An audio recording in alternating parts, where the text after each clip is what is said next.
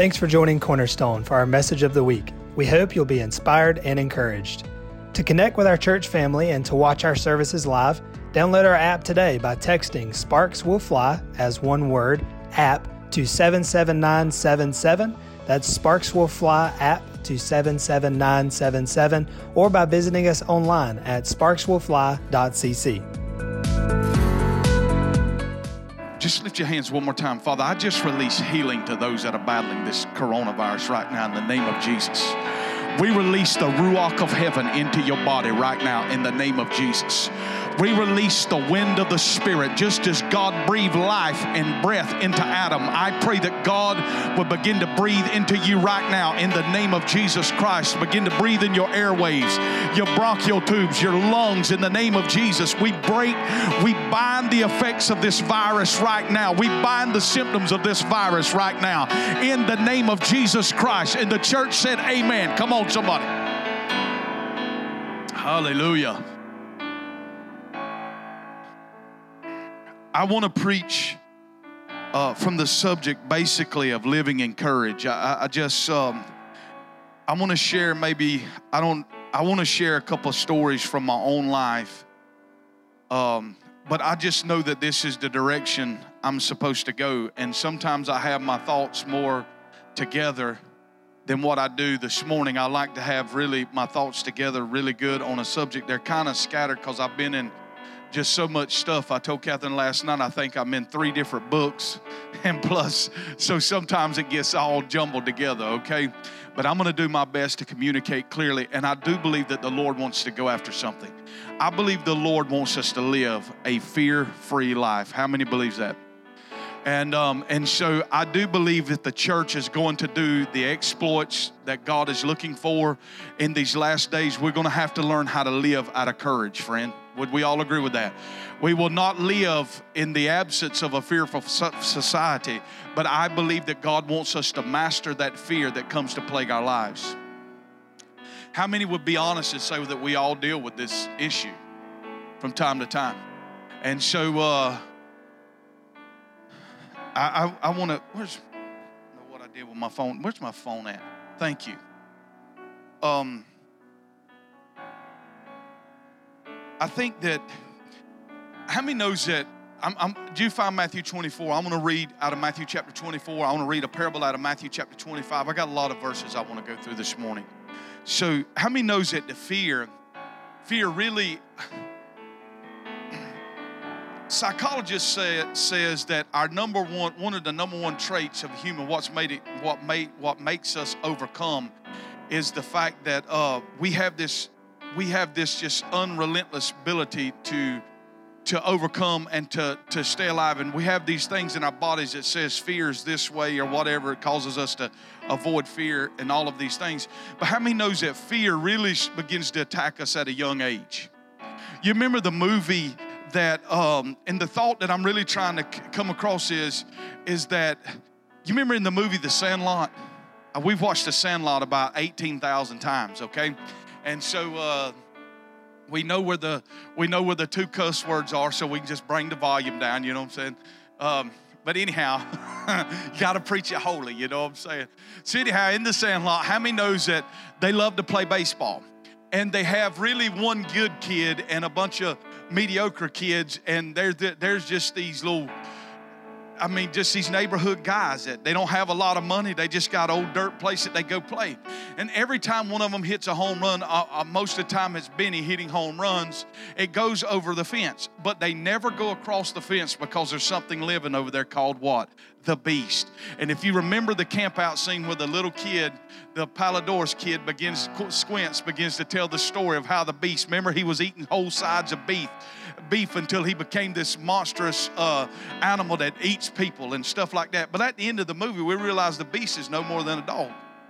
And actually, he becomes the mascot, come on, somebody, of their team Hercules. But how many of us live our entire lives not willing to cross the fence because we believe that beast is on the other side of the fence? Let me tell you this what I found out, listen to this, that uh, psychologists and scientists revealed this that 40% of what, most of what, it's above 40%, most of what you and I worry about never come to pass. And worry is interest paid on, on a future problem you think that exists. And so I believe that God really wants to go after this thing because I really want to get into two parables to show you that uh, Matthew 24 is held by people say of the things that are going to happen in the last days. We are in the last days, and we've been in the last days since Peter stood up in Acts chapter 2 and began to preach that in the last days that our old men will dream dreams and our young men will prophesy. So we've been in the last days. The last days does not is not the term that is coined from 1988 until this present time. We've been in the last days for a long time. Come on, somebody. But in the last days, we got we we know the backdrop of some things that's going to be happening, and there are some things that's going to happen on the earth. COVID-19 is not the last pandemic that we will see. Come on, somebody. We will see some hard times, but here's the thing: that the, the, the truth of the matter is, God says He is with us, and we are here to overcome them. Come on, somebody. We are not here to ride the pew and wait on the heaven heavenly helicopter called the rapture of the church. We are here to invade society. Come on, y'all. And we are here to occupy till he comes. That word occupy is a military term. We're here to set up his kingdom on earth as it is in heaven. Now, live encourage free. And I thought about this. I, I began to talk to, I guess this is about a month ago in our conversation, me and Stanton were going to, and I was talking about the culture around us, and I was talking about looking to music. But here's a song how many's ever heard Because of You by Kelly Clarkson? She re-sang it with uh, Reba McEntire. But listen to this. because of you, I never stay too far, never stray too far from the sidewalks. Otherwise, I'm going to live my life just as safe as I can. I'm not going to venture out. I'm not going to be innovative. I'm not going I'm not going to go out well beyond what I know to be safe because of you. Fear. Come on now. She released this song in 2005. It sold over, in 2006, I think it was, she sold over 2 million copies of this song. So, how many knows this is striking a tune in a lot of people to download 2 million copies of this song? Because of you. She wrote the song when she was 16 years old, and it became, it, it was how she began to deal with the pain of her parents going through a divorce. And so the song is really about her father. Because of you, I will never stray too far from the sidewalk. Fear encamping our lives when we are children. Come on now.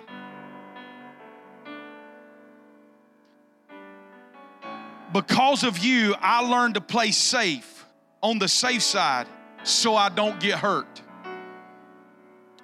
Because of you, I find it hard to trust not only me, but everyone around me because of you, I am afraid. Now let's look at Matthew chapter 24.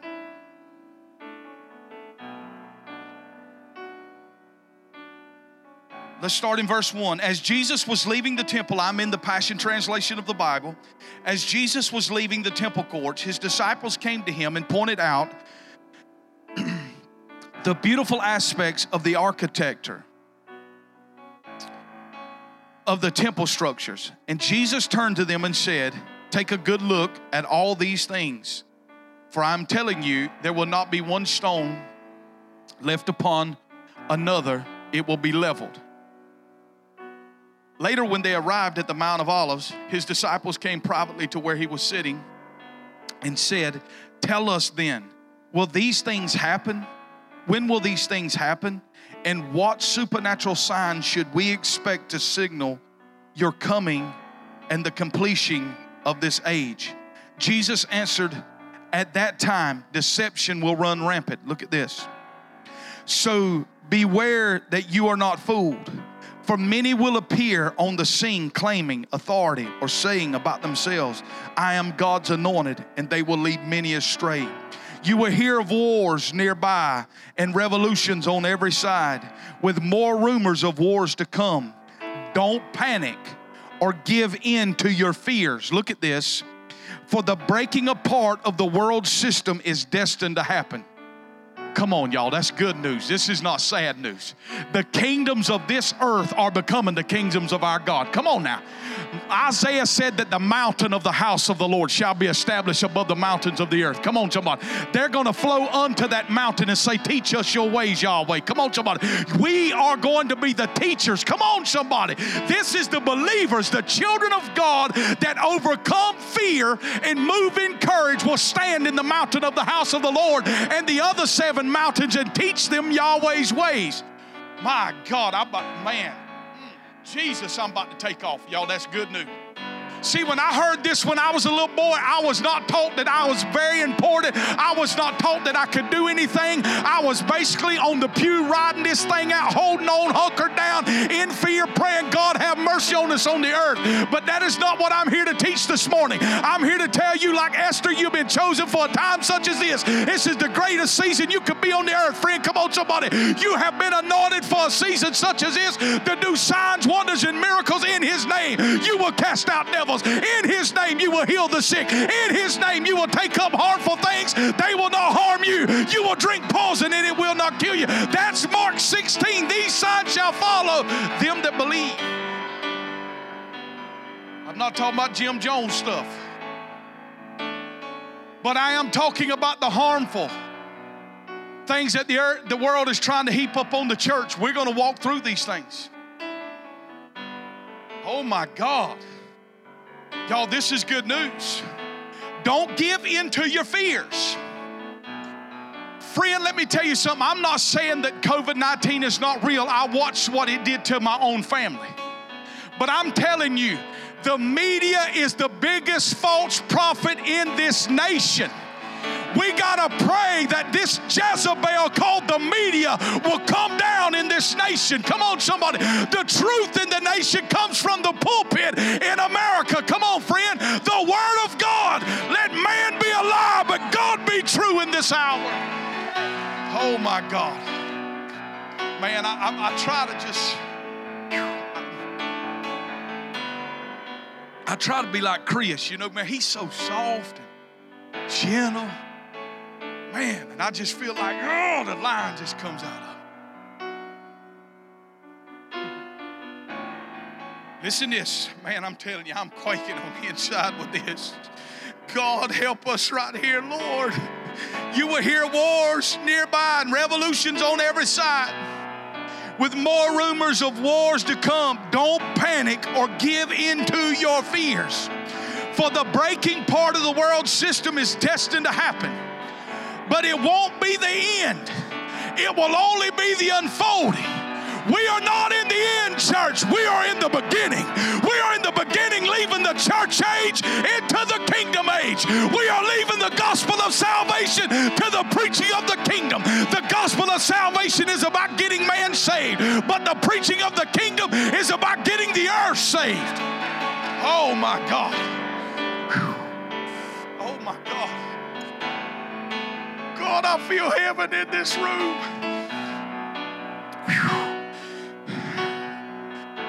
Mm, this is this is not the end. It is the it, it will still be unfolding. Nations will go to war against each other, and kingdom against kingdom. There'll be terrible earthquakes and seismic events of epic proportion. Horrible epidemics and famines in place, in place after place. This is how, look at this. I love the way Brian Simmons interprets this verse. This is how the first contractions of birth pains of the new age will begin. Romans 8 says the earth is groaning for the manifestation of the sons and daughters of God. Come on, somebody. The earth is looking for stand up in the cool of the day with Yahweh and begin to rule again, friend. This is the power you have. All right. You can expect to be persecuted. You think them trying to shut down the church in California is the beginning of what we're going to see? The days ahead, we will preach against homosexuality and men will be arrested for te- telling the truth of the Word of God. Come on, church. You can't expect the world to do nothing no different than what the world, they are under that system. That's who they're operating, under the God of this age. The Bible says that in Ephesians. Whoa. Listen to this. You can expect to be persecuted, even killed, for you will be hated by all nations because of your love for me. That's why the nations of the earth rises up against this nation. Because we were founded under Yahweh and we have the freedom of religion here to worship. My God, my God, you, I'm, I'm gonna calm down. Gonna, I'll get out of that lane.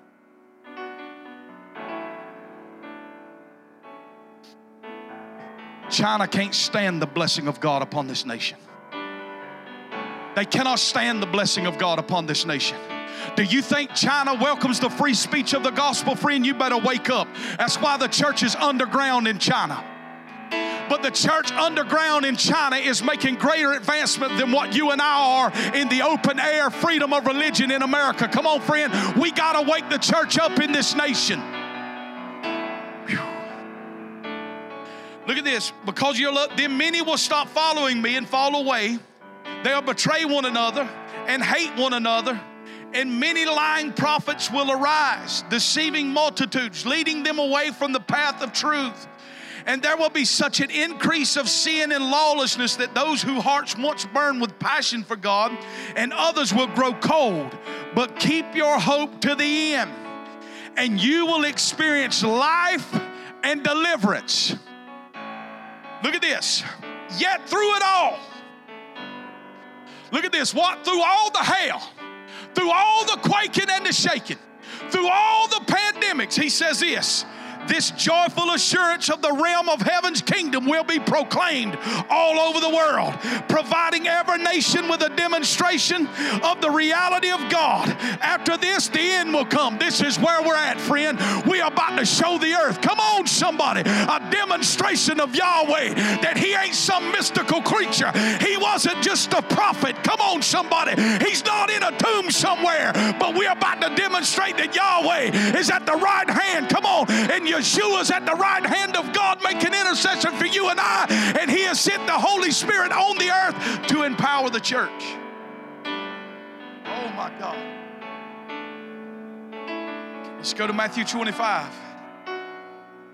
I feel like I'm prophesying more than preaching.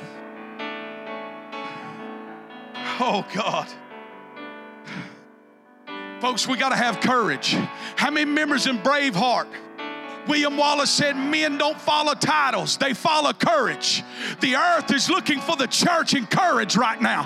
The earth is looking for the church to rise up in courage. They don't follow what's on the name of your business card, they follow courage. They love to follow people that step out into the unknown. It's time we get rid of plan B and C and start working with plan A. If God don't come through, we gonna sink, baby. If God don't show up, we gonna lose everything. God, my He's looking for a church that don't have plan B and C and D. That's the reason why Heidi sees the kingdom in Africa. They have nothing to fall back on. Y'all, I can't, I mean, I'm hollering. I'm trying to tell you, we're fixing to see the greatest wealth transfer that's ever happened in the history of the earth when people, when the news media is telling you how the economy's shaking and all of this, let me tell you something. There's going to be men and women in the times when it looks like the greatest bear market they've ever seen. They're going to ride the bull, which is Yeshua, and plant where He told them to plant and invest where He told them to plant. Come on, somebody, and they're going to make millions upon millions of dollars. People get upset about that. That's you, the church. The wealth of the wicked is laid up for the righteous. I said the wealth of the wicked is laid up for the righteous. It's time you stand up and get your portion. Come on, friend. Stand up and ask God, God, how do I get my portion? Show me what I need to do in this season. All right. Matthew 25, you ready? Look at verse 14.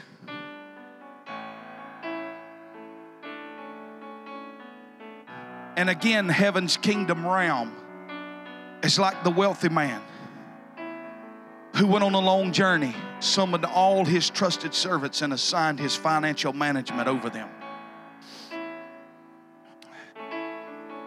I, got to tell you this. I got to stop right here when I talk about wealth. A lot of times we think that we're going to go out there to the mailbox and the check's going to come. I do believe in miracles like that, but that's not the way God teaches. God teaches the farming method in the Bible sowing and reaping. Are you with me now? How many's heard that Psalms 126 quoted that those who went out bearing precious seed shall come again doubtless? The Bible says doubtless in the King James shall doubtless come again rejoicing and weeping. What that is is the farmer from the previous season. What he would do is he would have enough grain to feed his family, but he would also produce enough seed to sow. But in this season of Psalms 126, the farmer didn't have enough seed to eat and to sow. So what the farmer did is went about weeping, knowing that his belly he was going to lay down hunger. But why would he have the faith to lay down in hunger? Come on, somebody, because he had known from generations before him, the farmers that had laid down the faith before him, my God, come on, somebody, that had shown him if he was willing to toil during the heat of the day, it would produce a harvest. Come on, somebody. And I'm telling you, in this season, what we may have to do is be willing to put a knife to our throat and not eat our own seed, but invest it in this season. These are the people that's going to walk in exponential growth and breakthrough in the days ahead. Those that can say no right now in this season. Those that can say, well, we don't need the trip this month. Let's plant here. You know what I'm saying? I'm just, I'm just, I'm just trying to help us. All right. But management over them but he left on his journey and he entrusted a bag of 5,000 gold coins to one of his servants, to another bag of 10,000 of 2,000 gold coins, and to the third a bag of 1,000 gold coins, each according to his ability to manage. The, the one entrusted with 5,000 gold coins immediately went out and traded with the money, and he doubled down his investments. In the same way, the one who was entrusted with 2,000 gold coins traded with the sum and likewise doubled his investments. But the one who had been entrusted with 1,000 gold coins dug a hole in the ground and buried his master's money. After much time had passed, the master returned to settle accounts with his servants. The one who had entrusted with 5,000 gold coins came and brought 10,000, saying, See, I've doubled your money. Look at the risk he was willing to take. This is how you spell faith R I S K.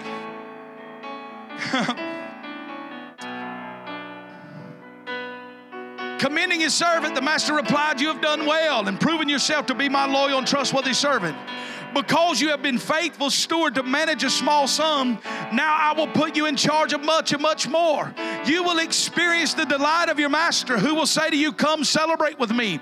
Then the one who had been entrusted with 2,000 gold coins came in and said, See, my master, I have doubled what you have entrusted to me. Come in and his servant. The master replied, You've done well and proven yourself to be my loyal and trustworthy servant. Because you were faithful to manage a small sum, now I will put you in charge of much, much more. You will experience the delight of your master who will say to you, Come celebrate with me. Then the one who had been trusted with 1,000 gold coins came to his master and says, Look, sir, this view has got to shift out of the church right here. Look, sir, I know that you are a hard man. God is not a hard man to please. He is not a hard man. That is the God that religion has taught us about. This God that I'm preaching about is very near. Come on, friend. He is involved in the affairs of your life. Not only is He involved, He delights Himself in the affairs of your life. See, the first two knew that even if they failed, come on, somebody, God was at the other side of their failure. The other guy was ate up with fear and saw God as a hard man and knew if he failed, he thought if he failed, God could never rescue him from that. I thank God that I serve a God that if I fall seven times, he allows me to get back up again. Come on, somebody. He's not only a God in my success, he's a God in my failures. Oh, my God. I feel the Holy Ghost inside this church this morning. He's looking for people that are not afraid to fail. We are never going to bring change to society until we get until we say, I don't care if I fail. I don't care if I go down under the water. I'm just tired of riding in the boat of security.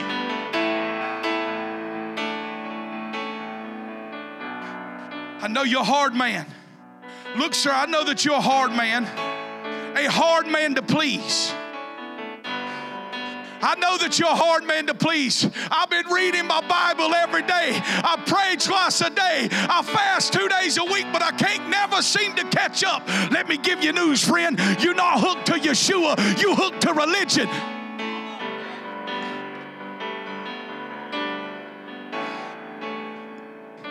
Fear shut this man down when fear gripped his heart he could no longer he could no longer increase what god had given him can I tell you this morning, God expects you to increase what He's entrusted to you.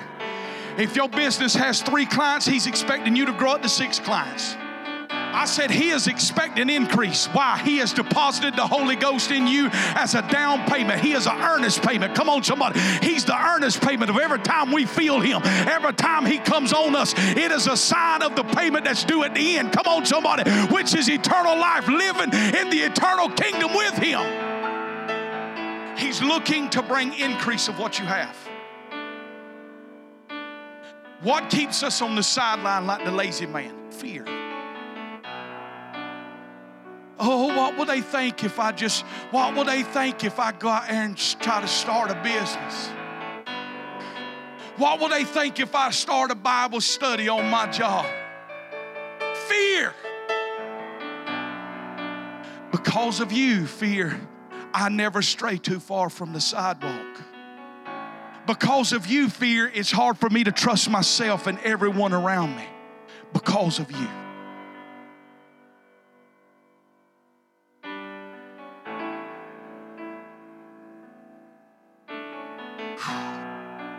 I was afraid of you. I was afraid of you, God.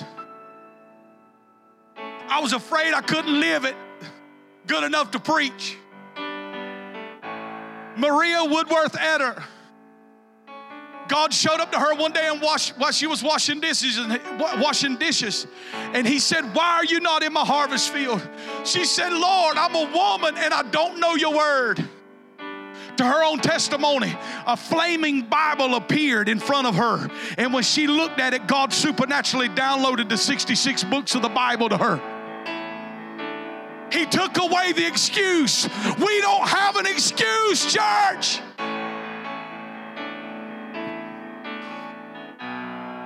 I gotta, I gotta tell you this.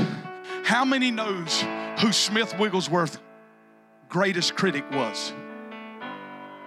You don't because history never remembers critics. It only remembers courage and those that stepped out. Oh my God. Listen to this. There was a very cautious man who never laughed or played. He never risked, he never tried, he never sang or prayed. And when one and when he one day passed away, his insurance was denied. For since he never really lived, they claimed he never really died. God is looking for a church that really wants to live in this season. Mark Twain says courage is resistance to fear mastery of fear, not absence of fear. It is the mastery of fear. It is in the midst of a pandemic, you still rise and gather in His name. Come on, somebody. It's in the middle of when you're broke and you don't know if you're going to be able to pay the rent, but you still write the check. Let me go back this. How many members in this parable we just read Matthew 25? I just got to I just got to go because I didn't finish reading it all the way. He looked at the last man and said, "You should have at least the one of the translations, you should at least put my money in the bank where I should have gave it interest, right? If you study that out, what he said is you should at least took my money and put it in the offering plate when it come by. Come on, somebody because it went in the offering plate, it would have come back to me, pressed down, shaking up, multiplying, and running over. Can I talk to any tithers up in this room that believe the power of sowing and reaping? Jesus said in that parable, if you were to release that thousand I gave you into the offering plate, at least you didn't have to take it to Terry and invest it. But if you would have just put it in the offering plate, it would have come back to me, pressed down, shaking up, multiplying, and running over. That's why we tithe. Come on, somebody. We are breaking poverty off the life of our children, knowing that if we give, oh my God, it's in the fear of not knowing how I'm going to make it.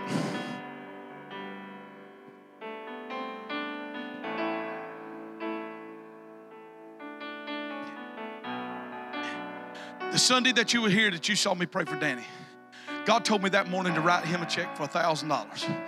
I told God, I, I, battled the thing for an hour and a half because I told God I didn't have $1,000 to lose. That's exactly what I told him. How many knows you don't give anything to God to lose it? but here's the thing I needed to know it was God, not John. Whatever I initiate, I, I, I ain't got much faith on it. So I said, listen, we at a place now that I ain't got a thousand dollars to just throw. I need to be sowing. Gave that, and then I got to think, I got home, started doing my own finance, and I was thinking, man, that was the dumbest thing I, I, I should I could have done. Number one, first of all, that, that he does not need a thousand dollars. He's living a whole lot higher than what I am. How many knows that's not the principle? You want to sow where it's growing. You want to fish where it's already been drained? Come on, somebody. Or do you want to fish where there's some grown fish at? That's the whole deal of Malachi 3. It's got to go up. Come on, somebody. You putting it up. The following Sunday, I came back into the church. Standing here, somebody put some money in my pocket. And I said, man, that's a lot, that's a lot of 20s right there. Got home, there was my thousand dollars. God give it back to me in seven days. Come in the next Sunday, somebody come up to me crying and weeping, said, I've never done that in my life. I've never done nothing like this in my life. But God told me I was to, I was to sow a seed into your life. Open the check up, it was a thousand dollars. God gave a thousand dollars back, and He gave me a thousand dollars to keep sowing. Come on, somebody. We need to get rid of fear off of our finances in the name of Jesus. Listen to this. Y'all right? Stanton, these times you preach and then these times you prophesy. This morning I know I'm prophesying. We ain't got to live in fear. Yahweh's with us. And if God's with us, all things are possible. Come on, somebody. And here's the thing I remember reading a book with Church Without Walls by Paula and Randy White when she said that they were on government cheese. And she said, I just fixed the last cheese sandwich for the kids and we don't have nothing else. Randy looked at her and he said, I want you to go write a book right now on the failure of God because we'll be the first people in the history of the earth to ever pin down. We stepped out by faith, but God let us down. Can I tell you, He's the all time undisputed heavyweight champion. He's never lost one fight, nor will He ever lose a battle. Come on, friend. And victory's mine in this house this morning. I stand victorious in every situation, regardless of the doctor's report, regardless of the bank account. Come on, somebody. I stand victorious in Jesus' name.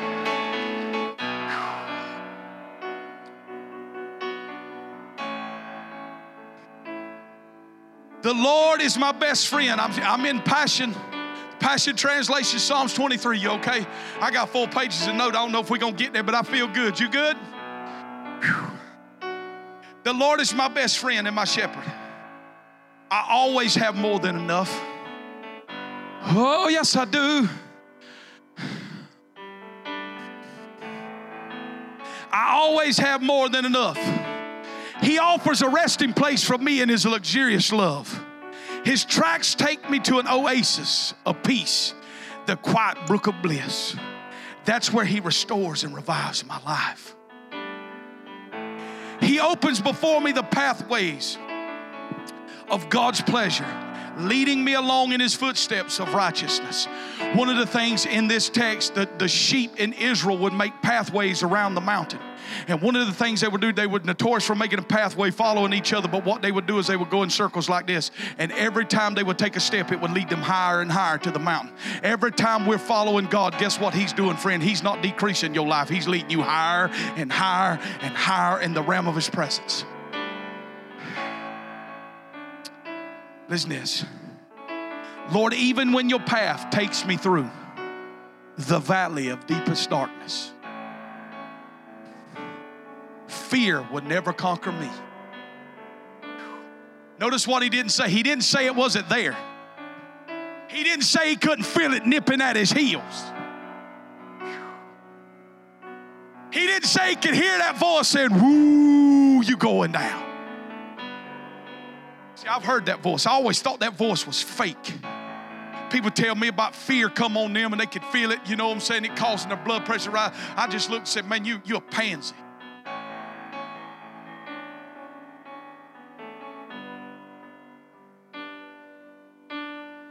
December the 24th, 1150 of last year, my phone rang and my niece was screaming out bloody murder on the end of that phone, saying that my brother in law's had a heart attack. Get here now. Not only had I just played that scene out on December the 10th, I think it was, the 6th, when Chrissy called me at 2 a.m. in the morning, and I'm like, phone, you know how you, when you get that phone at 2 o'clock in the morning, you know people ain't calling, they'll tell you about the pizza. I knocked the phone off the dresser and couldn't get to it soon enough, so I texted back and said, Did you mean to call? Yes. You know this wasn't going to be good. So when I come home, we were staying down at the cabin for Christmas. I went to get back into bed with Catherine. And after I laid down, it was what, what, what about four in the morning. I wet the entire bed like I'd urinated on myself, but it was coming to sweat out of my pores. What do you think that was? Ooh, that voice. You're going down. You're going to die. You're having a heart attack right now. You're about to die. Jumped up out of that bed, and Catherine said, What's wrong? I said, I'm going downstairs.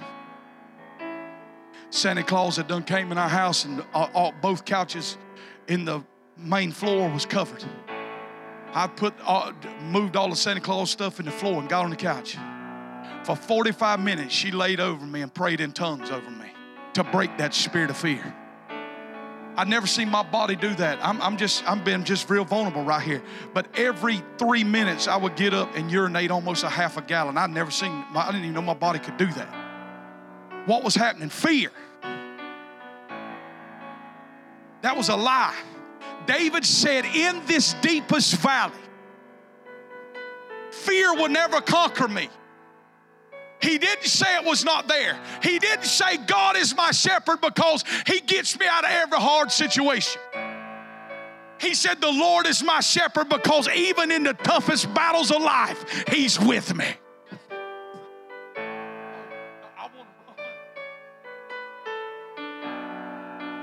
When we when we got in the hospital after, after we had to leave, my brother-in-law did not make it 49 years old. I grabbed my family together and I said, Let me tell you this. I said, We might have lost my brother in law, but we did not lose hope. And we stand here with hope in this situation. Come on, somebody.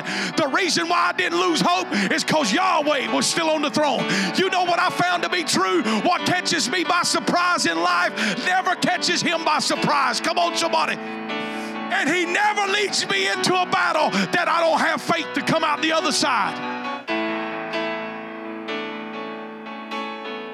Church, I, my God. Listen, if I'm going to set up a fight for my children, you better believe I know they can whip them. And the fact that you engaged in the fight, come on, somebody, gives you the full assurance you know. It's like watching wrestling. My grandfather was a big wrestling fan. I'd go over there. If you went to his house on Saturday afternoon when wrestling used to come on one time a week, Saturday afternoon, I mean, you couldn't even hardly say nothing because he was trying to figure out who was going to win the fight. And I finally told him, I said, Paul, listen here. They already know who's going to win the fight. He got fighting mad and told me to leave. He said, No, they don't, son. This is real. But how many knows that the fight was already arranged in the back before they went out? They knew who was going to win. Can I tell you, before the foundations of the earth, the fight was already arranged and the winner's already been chosen. Come on, somebody. And that winner is you, that winner is you, that winner is you. Come on, somebody. He told Jehoshaphat, don't even get the warriors out. Don't even get the guns out in the closet. Don't even unload the tanks. The battle is not yours, but it belongs to God, friend. Come on, somebody. Oh, my God. David said, In the valley of deepest darkness, fear would never conquer me, for you already have. Other words, I have positioned you at the center of my life, Yahweh. You are the, you are the anchor of my soul. Fear cannot conquer me.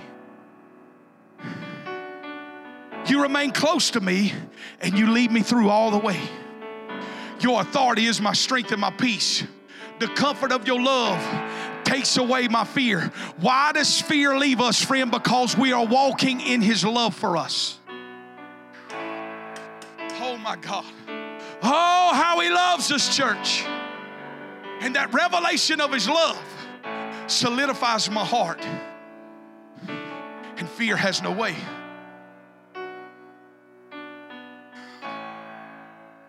Man, man, man. Can y'all give me 10 more minutes?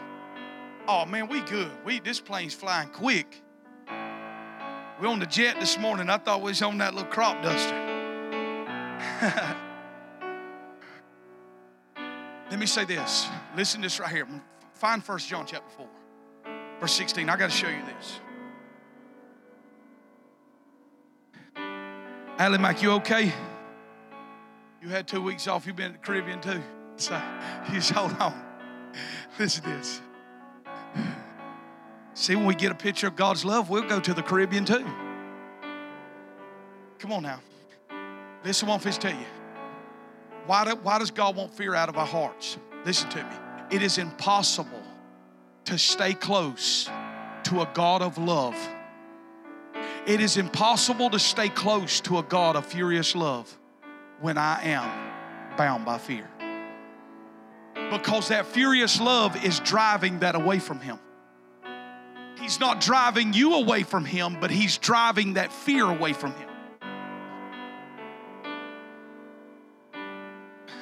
Proximity to Yahweh is a heart that has been conquered by love.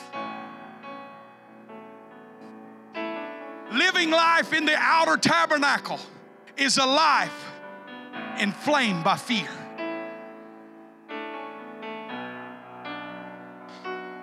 Look at this. God is love. Those who are living in love are living in God. And God lives through them. By living in God, love has been brought to us full expression in us so that we may fiercely face the day of judgment. Because all that Jesus now is, so are we in this world. Now, Jesus is not broken. Jesus is not some humble servant. Jesus is fully glorified and is sitting at the right hand of the Father. As He is, so are you. Fully forgiven, fully glorified, fully restored, sitting at the right hand of the Father.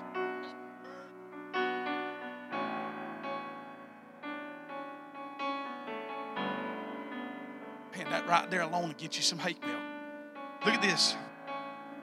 Love never brings fear, for fear is always related to punishment. God's gonna get you. God's gonna get you. You're suffering from COVID because of your weak relationship with God. Lie. You've got cancer because God's trying to teach your family something. Lie. You are suffering hardship in your finances because of some unrepented sin in your life. Lie. How can you, God help us, Jesus. How can you pay for something that's already been paid for?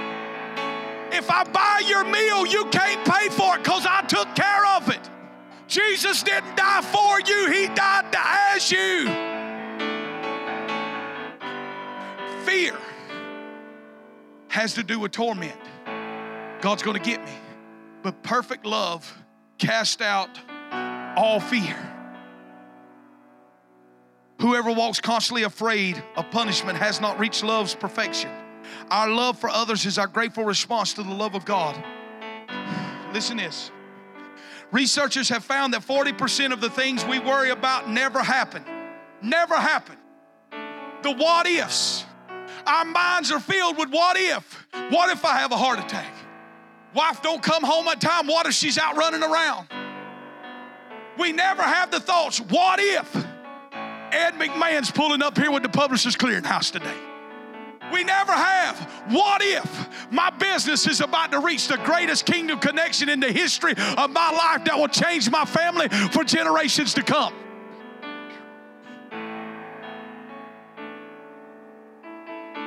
Forty percent of the things we worry about never happen. They never happen. And 30% are in the past and we can't do nothing about it. Come on, somebody. Paul The, the great apostle who wrote 13 books of the New Testament said this one thing have I comprehended. That is to let go of the past and reach for the high mark of God in Christ Jesus. Some of us need to let go of the failures we've had in the past and say, you know what, I made dumb decisions financially. I can't do nothing to change that. But you know what? Today is the day of salvation. Today is a new day in God. His mercies is new every day. And today I can start making better choices that will change my family's history.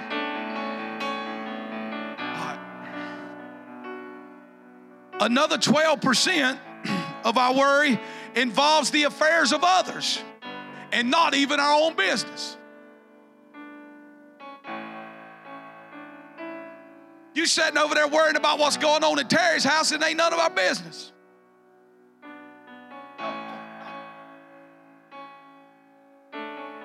Listen now.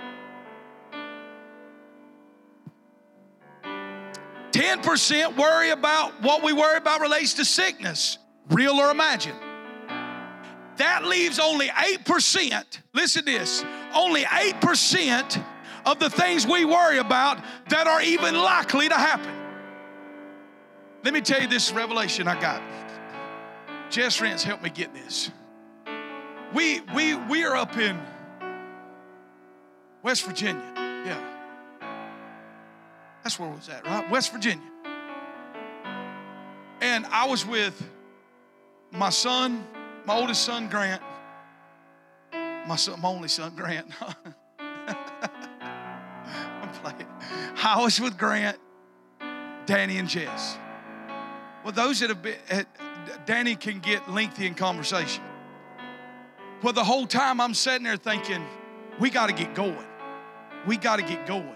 We got to leave because I knew that the thunderstorms were going to be bad the later in the afternoon. So, man, sure enough, we get back to the airport and the pilot's waiting on us. We get in the plane. And at first, you know, going up, he wasn't concerned about nothing. Matter of fact, he come back there and sat down with us for a few minutes. And I didn't like that with nobody up in the front.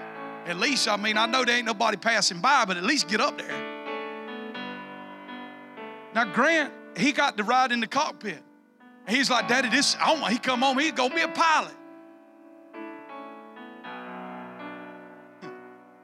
So going back, I done, I, done, I could see, I mean, the screen, the, the little thing for the weather's about this wide. And in my chair, I'm facing that way.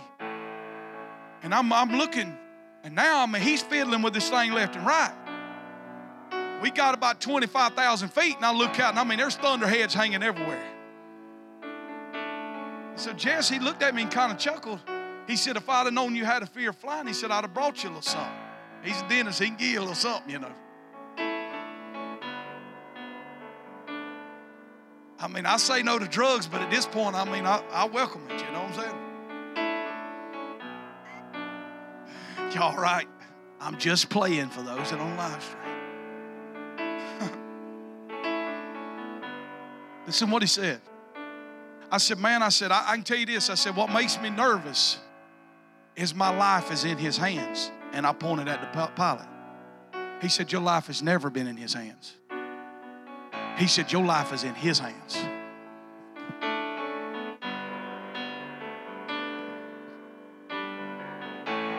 And then you know what? It just had a peace just come over me. You know what? My life is not in this pilot's hands. My life is in Yahweh's hands. Come on, somebody.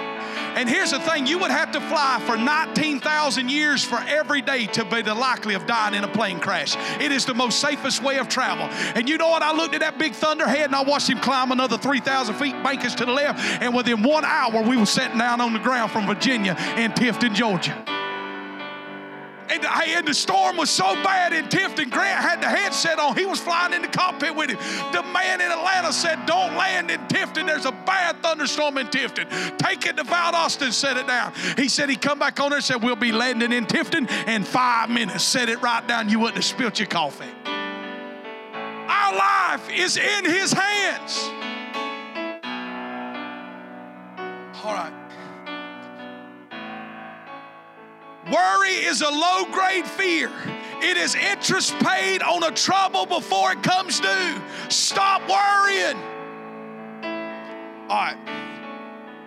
I'm, I'm trying, I know I've preached a long time. I can't preach for three hours, but I'm finna be done, okay? Look at your neighbor say, We're gonna be landing in Tifton in five minutes. We're landing in Sparks. All right.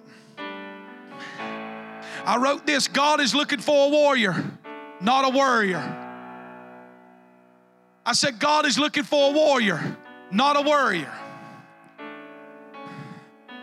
Let me give you four things right quick, okay? Here's my four points. I've set it up like Perry to give four points. Stand you right?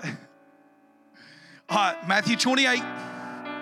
You got to read this with me. You got to stay. I want you to read this out the Bible where you can see it. Matthew 28.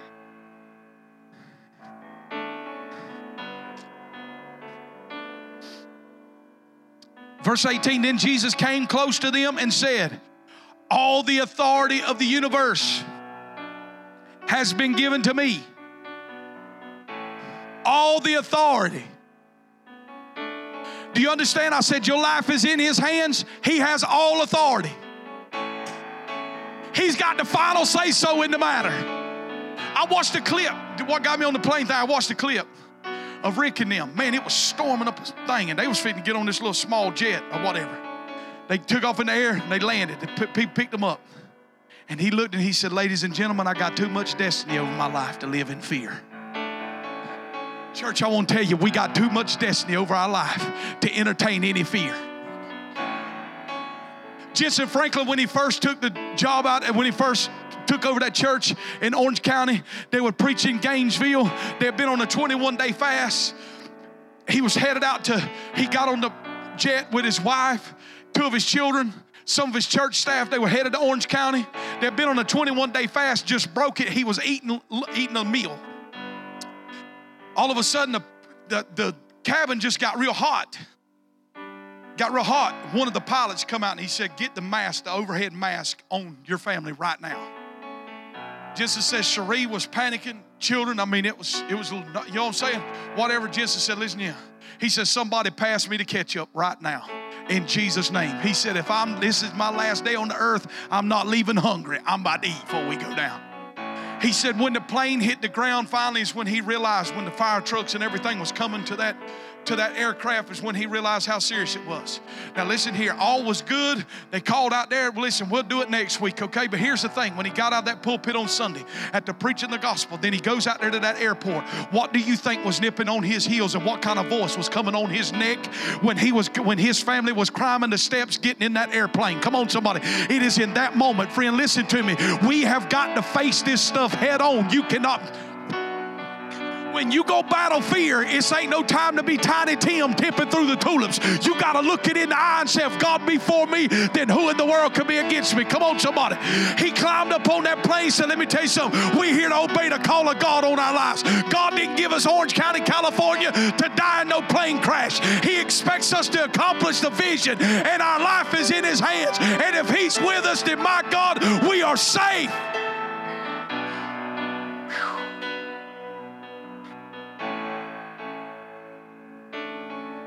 Catherine, I know I'm hollering it, but I feel it. Business, all authority's been given to him. The doctor don't have the authority. That report ain't carrying the authority. I said that report ain't carrying the authority. You heard us talk about Rick. Come on, somebody. It was me and Junior that met them at 5 a.m. in Tifton. I looked at Junior and said, if God don't come through, we'll preach his funeral. Thank God Rick had more faith than I did at that moment. Come on, somebody. He refused for that to be the final answer over his life.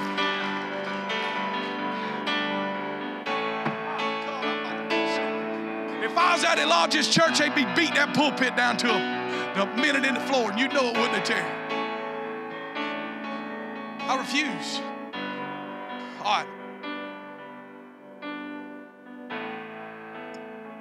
Yesterday morning, my, my wife's family's been at my house. Some uh, little nieces in our house, and we were watching The Secret Life of Pets too. But you know what? After I, have been in, in this, really, I've been in this for a year right now, what I'm preaching this morning. But I was watching that and I told Catherine, I said, the secret life of pets too, that's how most of the church live their life. They live with the cone around their head to scratch every itch of fear and afraid of everything in life. But at the end, after Max went out to the countryside, come on, somebody. And he met the old dog that's been through some things. That's why you need an old dog to help you fight some things. The old dog's done seen some things. The old dogs done seen the wolf come at the nighttime. Come on, somebody. The old dogs done seen the fox jump out they know. Come on, somebody. The old dog's done been through some things. After Max gets that when he returns back to the city, he says, You know what? Life changes. Look at your neighbor and say, Life's gonna change. It ain't always gonna be this pretty life changes. Life throws you curveballs, it throws you, it throws you all kind of hurdles. But when you approach life knowing that Yahweh's with you, come on, somebody, and that your life is in His hands, no matter what kind of comes at your lane, it didn't catch Him by surprise, and God is more, making you more than a conqueror in Christ Jesus. All right. I'm almost done. I ain't even made it past the first place. All authority been given me. Now, wherever you go, make disciples of all nations. Look at this. Why is Jesus telling them that all authority has been given them? Because he's telling them to do something he himself has not done. He's now sending them into all the world. He didn't go into all the world. I mean, all he did was cross the Sea of Galilee. The Sea of Galilee is like a lake, okay? I mean, all he did was push off one side to the hour. You can get there, I forget the exact time, but it ain't long. Now he's telling them to get in all the world. He's asking them to do what he himself has not done. Now he's fit to send them out. He done told them, I'm sending you out as, as a sheep in the midst of wolves. I mean, who would like to? I, I want to send you on your first evangelism trip. But know this, Ian, I'm sending you out as a little sheep and you're going to be in the midst of wolves. How many's going to look back and say, Pastor, thank you so much? Now he's telling them what, what's going to, what is going to guard their heart in this season, knowing that all authority has been given to him.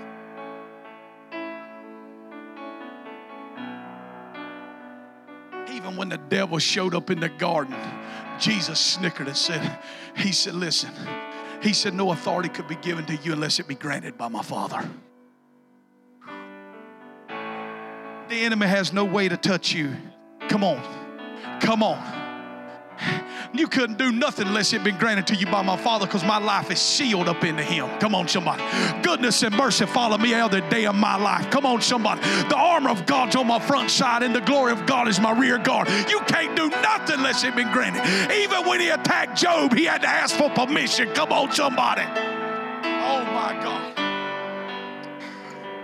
Listen to this. Now, look what He says. And never forget. Don't you ever forget and never forget that I am with you every day. Don't you forget it. I'm with you every day. You know the reason why I'm gonna be successful in the morning? Because God's with me. When Terry gets in that car to go do business, he ain't going there hoping and praying something might could happen. Maybe one day, someday, God could do something. Maybe if I just had some favor, he pulls up there. Come on, somebody gets out in the suit, knowing he's already been granted favor, knowing that God's with him. And if Yahweh be with him, come on, somebody, he can't help but be a success.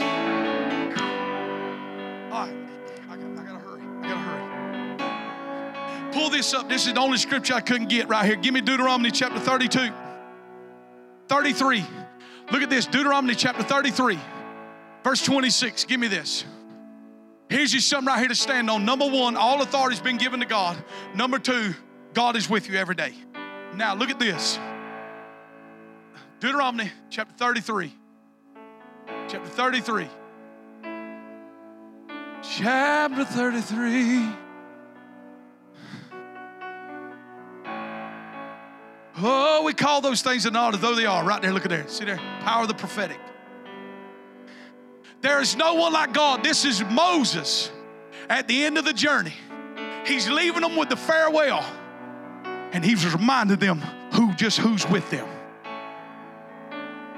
He said, There's no one like God who rides the heavens to help you, and his ex, his and, and his excellency on the clouds.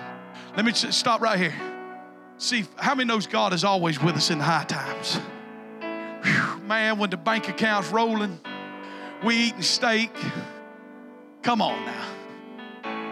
I mean, the bills is paid. We got a little extra. Steve said he ate steak last night. Oh, he living in the blessing. Come on. But I got to know that God's not only with me rolling high. I got to know He can be with me when I'm rolling low. Because after 20 some years with God, I've rolled, rolled low a few times. Look at verse 27. And the eternal God is your refuge, and underneath are the everlasting arms. Let me tell you this when you hit rock bottom, his arms are still underneath you. Most people are afraid of failure. They won't step out because what if they fall? Guess what? When you fall and hit rock bottom in bankruptcy, his arms are underneath. In divorce, his arms are underneath. In death, his arms are underneath. Come on, somebody. Ain't you glad that God's arms are underneath you no matter if you're on the highest of highs or in the lowest of lows? Come on, friend. We cannot fail.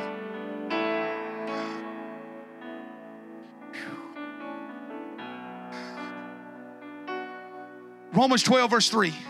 Let's look at this. Can you pull that up, guys? Help me right here. Romans 12, 3. If you can't, don't worry about it. I got it.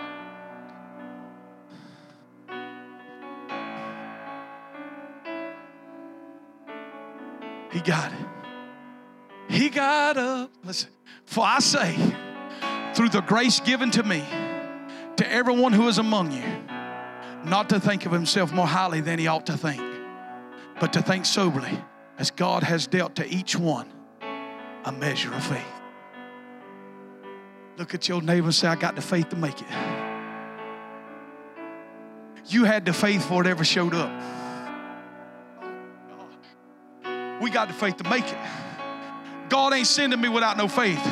He's already deposited faith in me.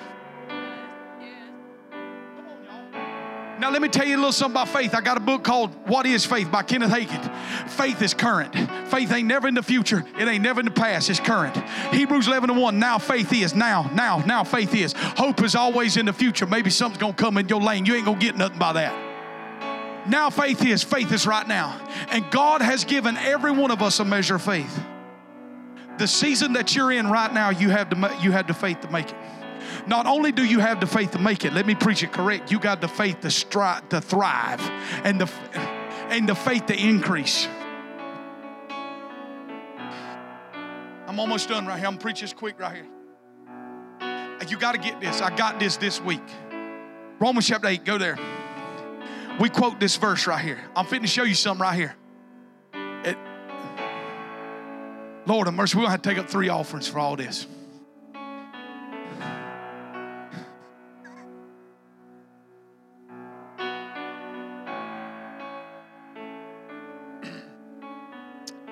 Romans 8, verse 28. You know you quoted this, and I have too. Look at this. So we are convinced that every detail of our lives is continually woven together to fit into God's plan of bringing good into our lives. For we are His lovers who have been called to fulfill His design and purpose. The King James says like this everything works to the good. All things work for the good. Look at your neighbor and say, All things. All things work together for the good. All things. All things work together for my good. I said, All things. Whatever the doctor brought in my room is going to work to my good. Whatever the banker just called, told me, he's going to work to my good. Come on, somebody. Joseph couldn't tell anything was working his good when he has been stripped of his coat, sold as a slave. Come on, how many know? He told his brothers at the end, what you meant for evil, God turned around for my good. Come on. God is about to flip some scripts on some things up in here. All things work together for the good of them that love God. Now, how can you quote that so confidently? How can you, how can Paul say all things are working good? How can he quote that just, I mean, just lay that as a matter of fact? All things are going to work together for the good of them that love you. Pull up verse 26. And in a similar way, the Holy Spirit takes hold of us in our human frailty to empower us in our weakness. God, I don't even know if I'm gonna make it. Oh Lord God, I mean this this news has done knocked me down to the ground. You know what's fixing to happen? The Holy Spirit's fixing to grab hold of you. God, I'm preaching something up in here. Listen, stay with me. I know I've preached a long time, and I'm trying to I'm trying to deposit the last little bit. Okay, I'm trying to give you the dessert on the plate. The Holy Spirit reaches down in your frailty in that moment. He causes you to stand up regal in confidence in faith. Come on, someone. Now, look at what he's going to say. We don't know what to pray about. I'm so weak, I don't I can't even pray nothing else, God. I done prayed everything I know to pray. The Holy Spirit says, That's all right. Listen, I'm about to take over and I'm fixing to pray something that you don't even understand. I'm fixing to go by your understanding, get direct communication with the Father. Come on, somebody. And He's about to start praying for you. How in the world are you? It's one thing when I'm praying for you. What I'm trying to tell you, all things are working together for good because the Holy Ghost is constantly interceding on your behalf. Pull up verse 34. Verse 34. Who then is left to condemn us? Certainly not Jesus, the anointed one, for he gave his life for us. And even more than that, he has conquered death and is now risen, exalted, and enthroned by God at his right hand. So, how can he possibly condemn us since he is what? Oh, won't you pray for me, Pastor? Let me tell you who's praying for you right now. Let me tell you the greatest prayer chain that ever hit the face of the face of the earth is the Holy Spirit is praying for you. And Jesus is continually praying for you. He said, Come on, I and rise up in faith. Bring increase to what I've been given to you. Don't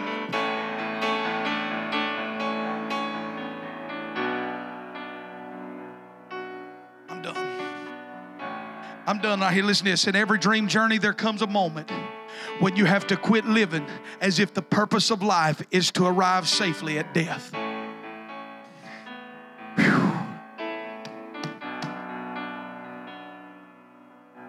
I was worried about my kids one time. Steve come, he come out there to the house. He said, I need you, you get Catholic, get down there to the cabin. He gave me the lessons of life. He said, Let me tell you something. You can't determine, you don't, you ain't no telling what all your kids gonna do. I hope they're gonna be God chasers and read the Bible all days life. But what I want to tell you, regardless of what you go through, God's gonna be on the other side. How many knows you just need people, an old dog that's been through some life? Say, listen here, your kids may go astray, man. That's the realities of life. Come on, we, none of us know what we're to face. But what I am to come to tell you is this: that I've been through there. I've seen, I've seen the worst that can happen, and I'm here to tell you, God's to be standing with you on the other side.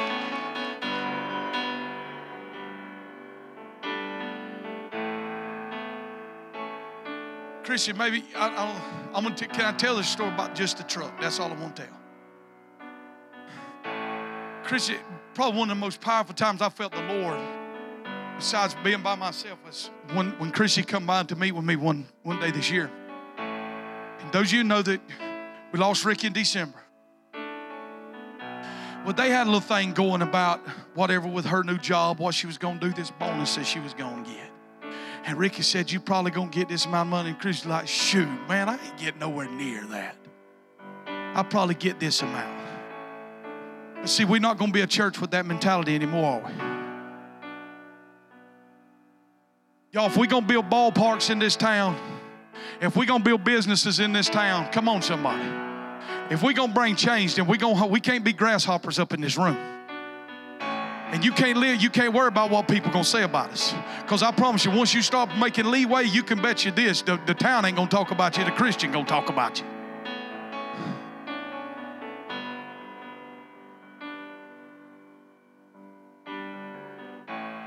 One of the things was if you knew Ricky, Ricky always cut up about a dodge. He loved to dodge. I always told Ricky that dodge in the dictionary means to avoid. After I rode in Steve, I'm like, man, you know what? The only thing that's lacking for me driving that Longhorn is provision.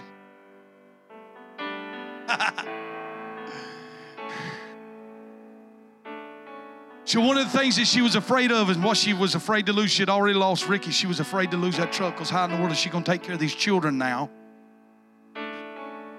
And how is she going to keep this truck? But see, when Chrissy couldn't pray for herself, and when I forgot to pray for her, the Holy Ghost was burning the Rolodex. Jesus was continually interceding. And when Chrissy got the bonus check, not only did it buy the groceries, not only did it give the pastor a nice offering. Come on, I'm telling the truth, ain't Christian. I'm gonna lay it all out there. But not only that, she didn't write just a truck payment, she wrote one payment to pay the truck off. Come on, somebody. Don't tell me God ain't for us, friend.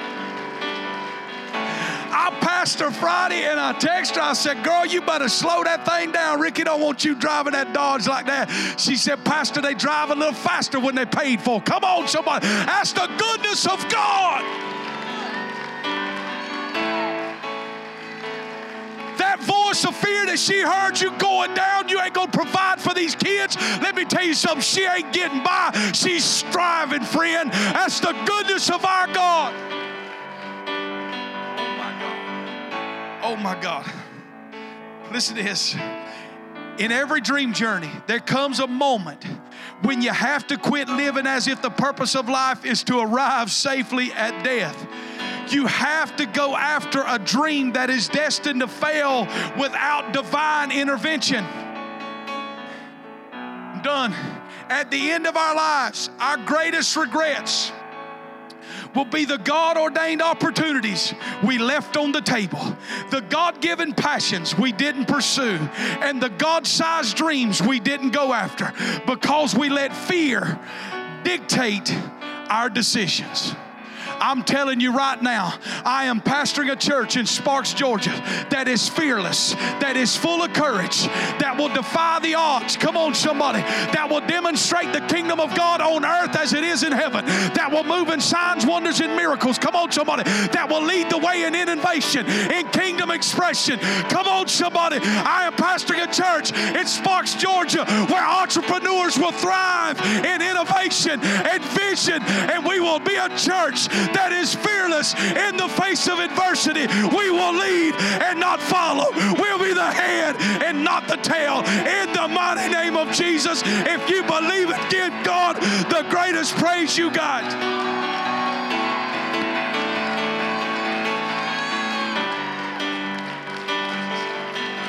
Come on, Pastor lost his voice. Come on, let's lift our hands. Let's celebrate Jesus. God, we seal what was said in this place this morning, Lord, and we declare that you are a healer. We declare that you are a provider. God, just as apostles already said, we are the head and we are not the tail. We are above and not beneath. We are the lender and not the bar. Anything that rises itself, God, against the knowledge of God is coming down. Come on, let's agree right now. Come on, let's pray. Come on, let's pray. Father, I thank you for transactions happening on behalf of the kingdom. God, I thank you for new business deals. I thank you for children being healed. I thank you for a fresh wave of love and adoption hitting our city, hitting our region. God, I thank you for men in our pulpits that are going to raise with the unction of the fire and of the Holy Ghost of God. I thank you for worship leaders that are following the cloud. I thank you for the kingdom of God coming, God, to the earth and the kingdoms of this world becoming the kingdoms of our God and of our Christ. I thank you for the glory of the Lord that's going to cover the earth. It's going to cover Sparks. It's going to cover Adel. It's covering Valdosta. It's covering Tifton in the mighty name of Jesus. Come on, one more time if you believe our God is the God of breakthrough. Give your great God a great hand clap of praise in the mighty name of Jesus. You are dismissed. Tune into the live stream on Wednesday. We love you guys. We hope you enjoyed our message of the week. Thanks for joining us. Our passion at Cornerstone is our family atmosphere built on deep relationships. We want to connect with you. Please take a moment and download our app and connect with us on social media to stay updated with all things Cornerstone. We pray you have a wonderful week.